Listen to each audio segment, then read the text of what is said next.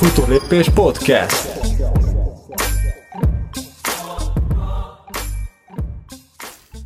Szia, Őri István vagyok, a Futólépés alapítója, és ez itt a Futólépés Podcast, méghozzá az első adás, melynek témája a futás utáni pihenés, a futás utáni regeneráció hatékonyabbá tétele. Konkrét tippeket, ötleteket fogok adni, és egy szemléletmódot szeretnék bemutatni neked a témával kapcsolatban. Mielőtt azonban elmélyednék a pihenés és a regeneráció fontosságában, szeretnék néhány gondolatot megosztani veled, hogy miért hoztam létre ezt a podcast csatornát, mi a célom vele, és mire számíthatsz a jövőben.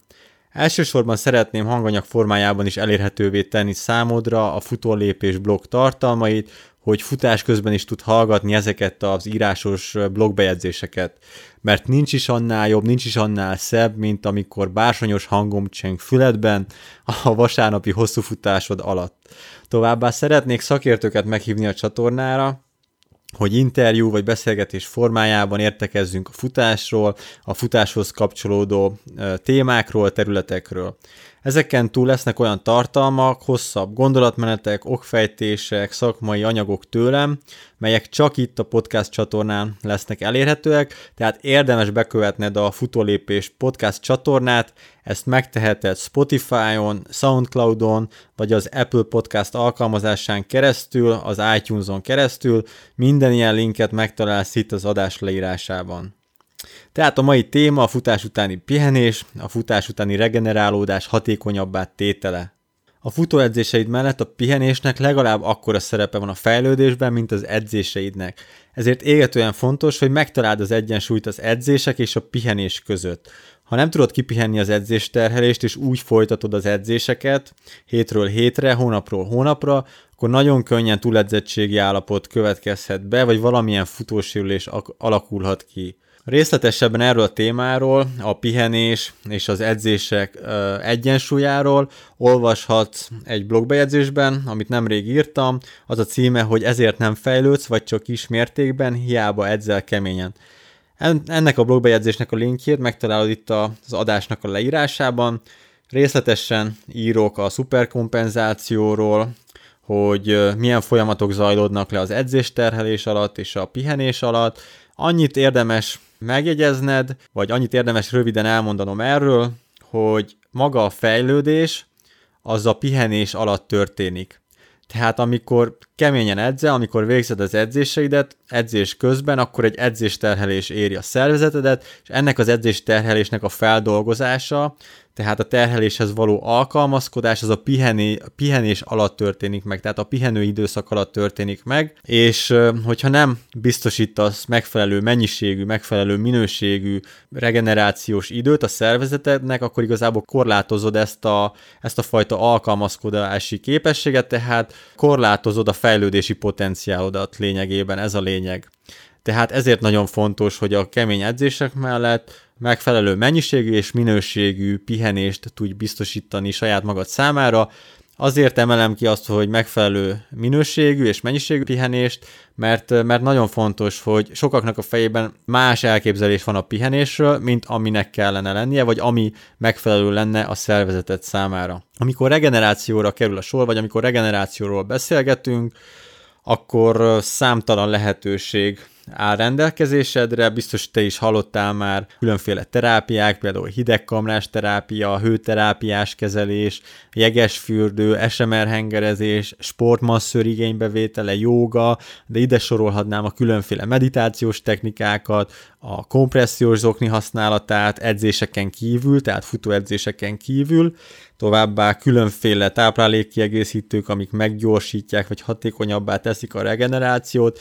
Több száz, több ezerféle ilyen táplálékkiegészítő létezik, de akár a különféle nyugtató vagy gyógyteák is ide sorolhatóak. Tehát nagyon-nagyon hosszú a sor, és számtalan lehetőség áll rendelkezésre, hogyha futóként szeretnéd felturbozni a regenerációdat. És adja magát a kérdés, hogy jó-jó, hát nagyon sokféle ilyen lehetőség áll rendelkezésre, de mégis számodra melyik lesz a legmegfelelőbb, a legideálisabb. Mert ami az egyik futótársadnak megfelelő, az nem biztos, hogy neked is hasznos lesz, nem biztos, hogy a te szervezeted megfelelően fog majd reagálni arra a terápiára, vagy arra a kezelésre. Tehát nagyon sok kérdés van ezzel kapcsolatban, és ami az egyik futónál bevált, az nem biztos, hogy nálad is hatékony lesz, mivel különböző adottságokkal rendelkeztek, tehát neked kell felkutatni azt, hogy neked kell rájönni arra, hogy a te szempontodból mi az, ami igazából szolgálja a regeneráció hatékonyabbá tételét. Szóval rengeteg-rengeteg kérdés, és ezért is gondoltam azt, hogy mindenképp szeretnék egy adást csinálni erről a témáról, és itt is van az első konkrét tippem számodra, hogy ne reagáld túl a regenerációt. Viccesen azt is mondhatnám, hogy ne regeneráld túl magad. Nagyon sokan elfelejtik, hogy az emberi test az egy csodálatos építmény, ami magas hatásfokon képes újraépíteni, gyógyítani önmagát. Tehát a test az képes önmagától is regenerálódni, képes kipihenni a terhelés okozta változásokat, és alkalmazkodik a terheléshez, a körülményekhez. Tehát ezt önmagától teszi, semmiféle beavatkozásra nincs szükség, arra van szükség, hogy teret hagy ezeknek az újraépítő folyamatoknak, tehát engedd a testedet, a szervezetedet nyugodtan pihenni.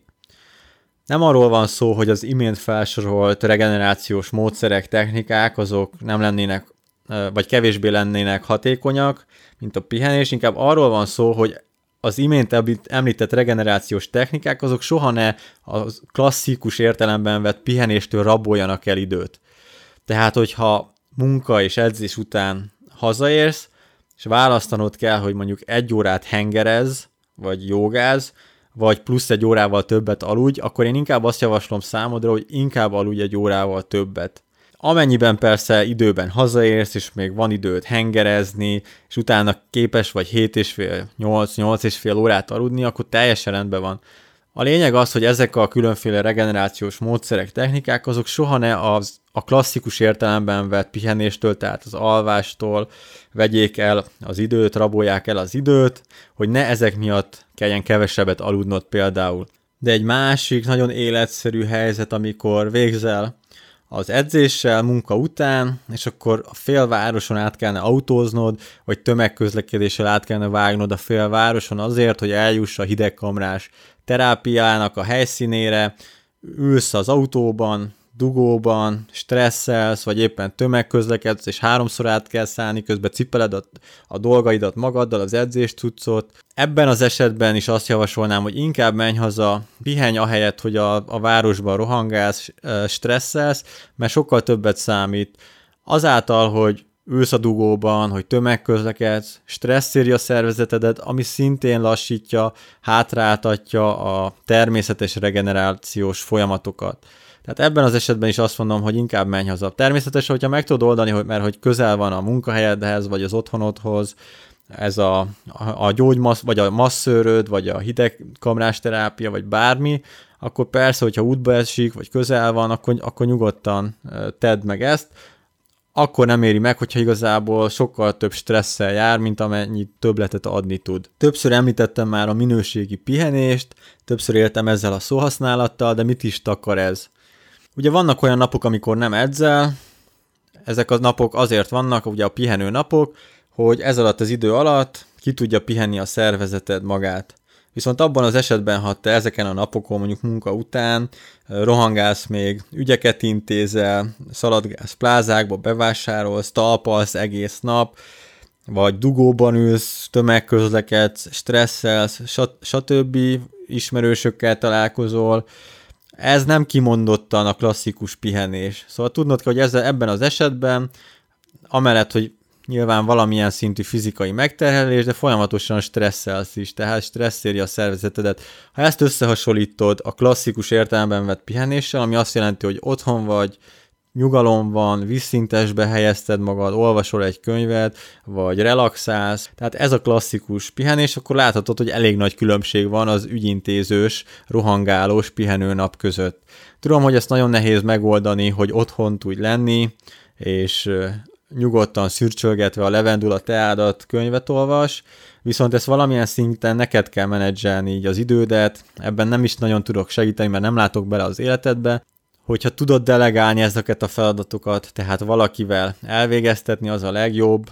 Nagyon sok lehetőség áll rendelkezésre, nyilván neked kell eldönteni, neked kell priorizálni, hogy internetről bevásárolsz, és akkor házhoz hozzák, vagy az ügyintézést megpróbálod online, telefonon elintézni, esetleg valakit elküldesz magad helyett. Tudom, hogy számtalan eset van, amikor neked személyesen kell jelen lenni, és ezek az ügyes bajos dolgok, ezek soha nem fogynak el, ezért mondtam, hogy ebben nem tudok segíteni, igazából ezt neked kell menedzselni az életedben, valahogy redukálni, alacsonyabb szintre szorítani. Az sem számít pihenésnek, hogyha ugyan otthon vagy, nyugalom van körülötted, de te a, a laptopodon dolgozol, a telefonodon potyögsz, tévét nézel, filmet nézel. Ebben az esetben lehet, hogy úgymond fizikailag pihensz, viszont ezek az eszközök folyamatosan stimulálják a központi idegrendszert, és nem hagyják, hogy valóban ellazulj, valóban ilyen relaxált állapotba kerülj. Azért is említettem a könyvolvasást, mert ebben az esetben az valóban egy ilyen kikapcsolódást tud nyújtani, hogy lefekszel, felpolcolod a lábad, és könyvet olvasol közben.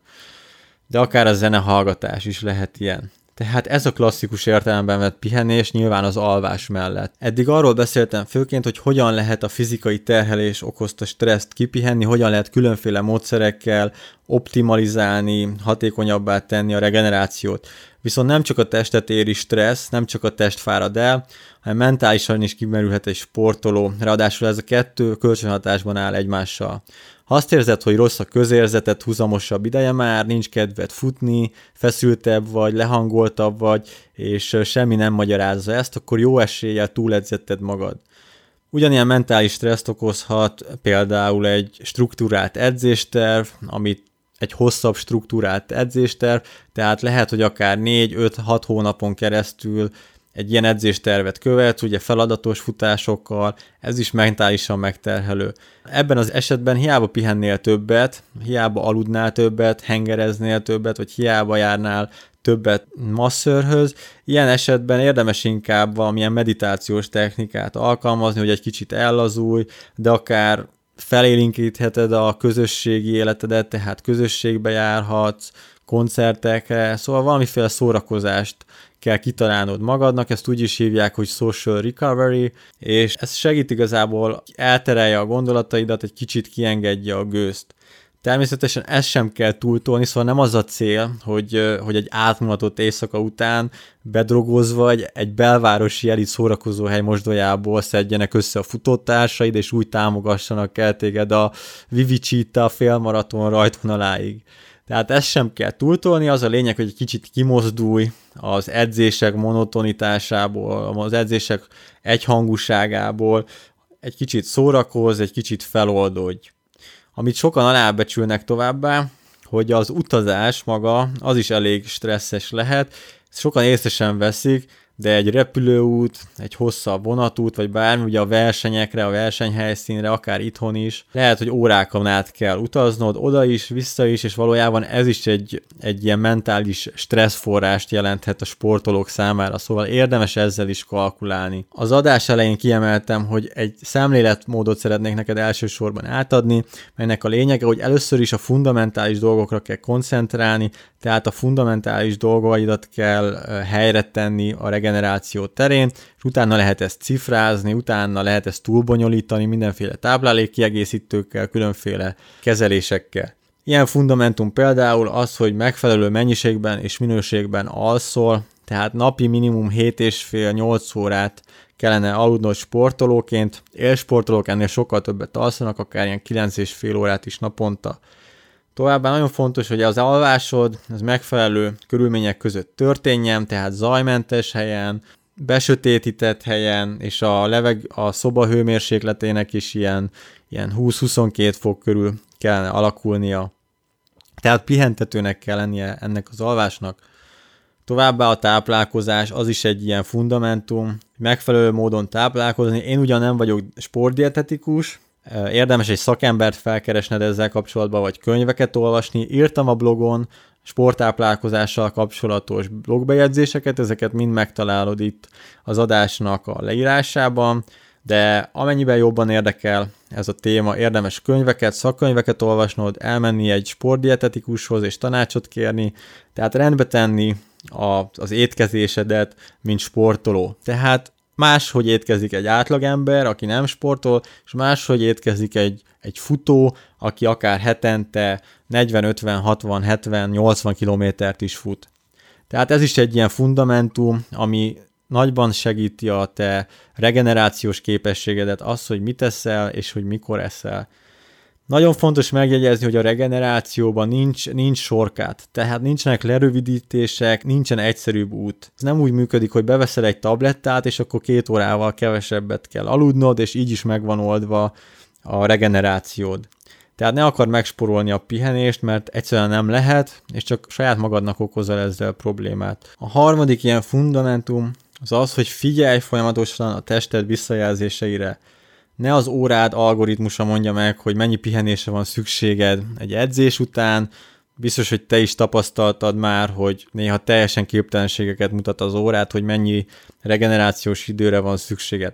Tehát figyelj a tested visszajelzéseire, ha val- hogyha azt érzed, hogy fáradtabb vagy, húzamosabb ideje már fáradtabb vagy, akkor ne az órád mondja meg, hogy mennyit pihenj, hanem akkor ott valószínűleg egy ilyen komolyabb pihenésre van szükséged, vagy valamit változtatni kell az edzéseiden, vagy többet kell pihenned, regenerálódnod. Erre vannak különféle technikák, amivel nagyon jól lehet mérni azt, hogy mennyire tudod kipihenni az edzés terhelés napról napra.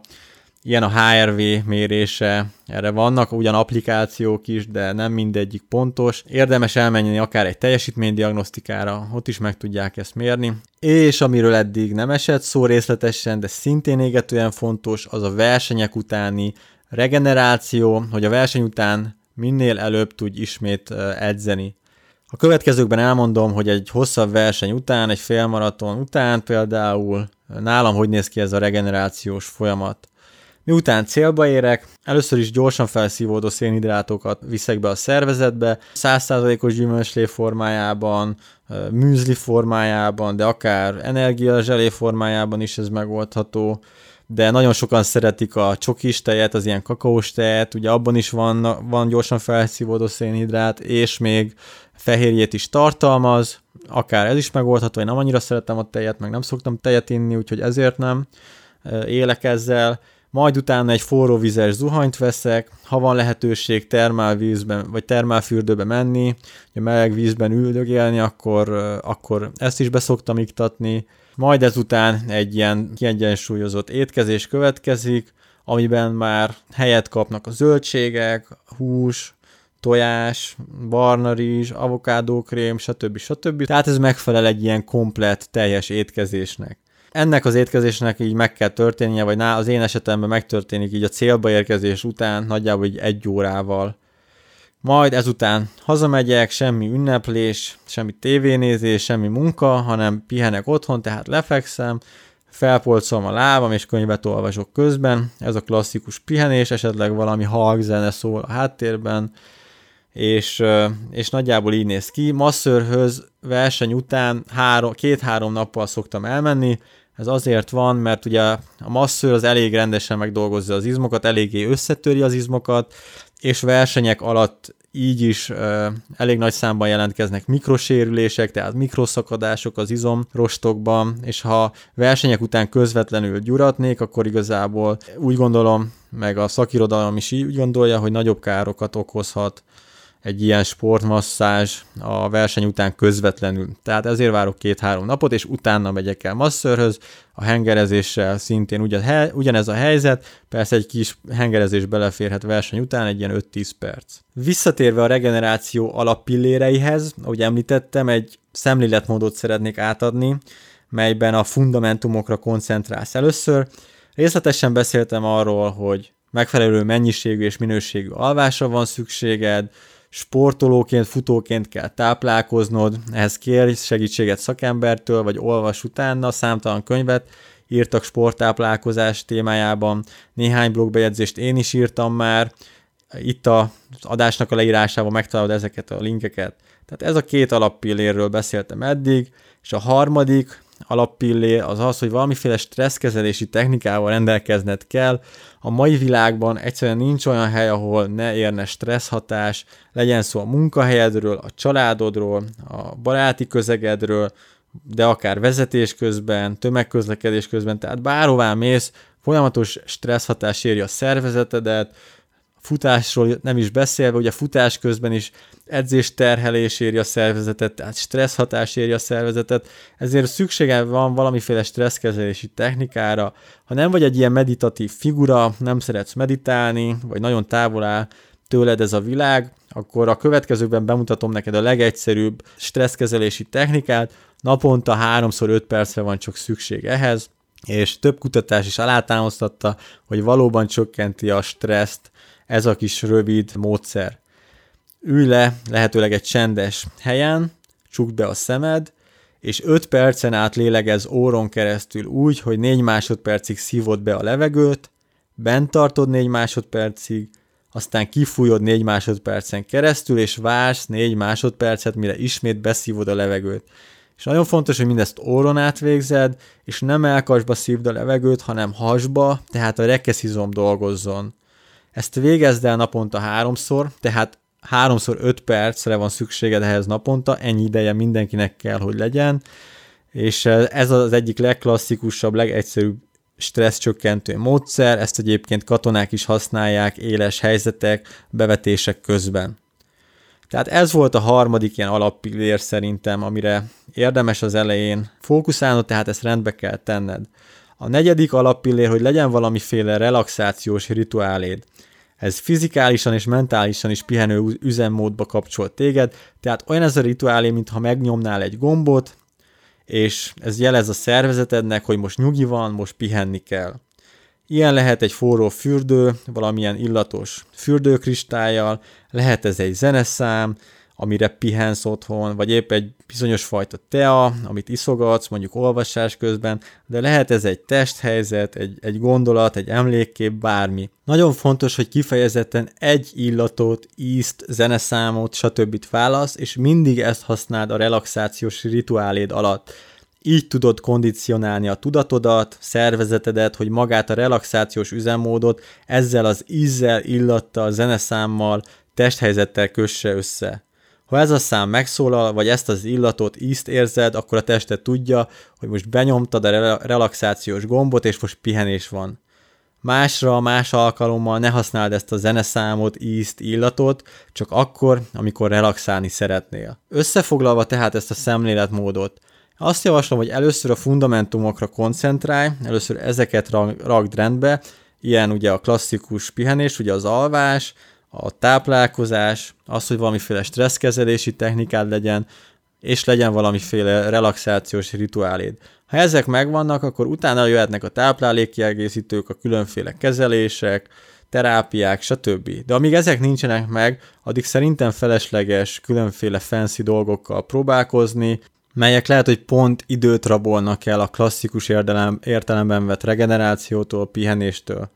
Nagyon nagy szerencse, hogy számtalan lehetőség áll rendelkezésedre futóként, amikor regenerációra kerül a sor, arra viszont tényleg érdemes figyelni, hogy először az alapok legyenek rendben, és utána lehet a regenerációs tervedbe beépíteni olyan extrákat, melyek segítenek hatékonyabbá tenni a regenerációdat edzések, versenyek után.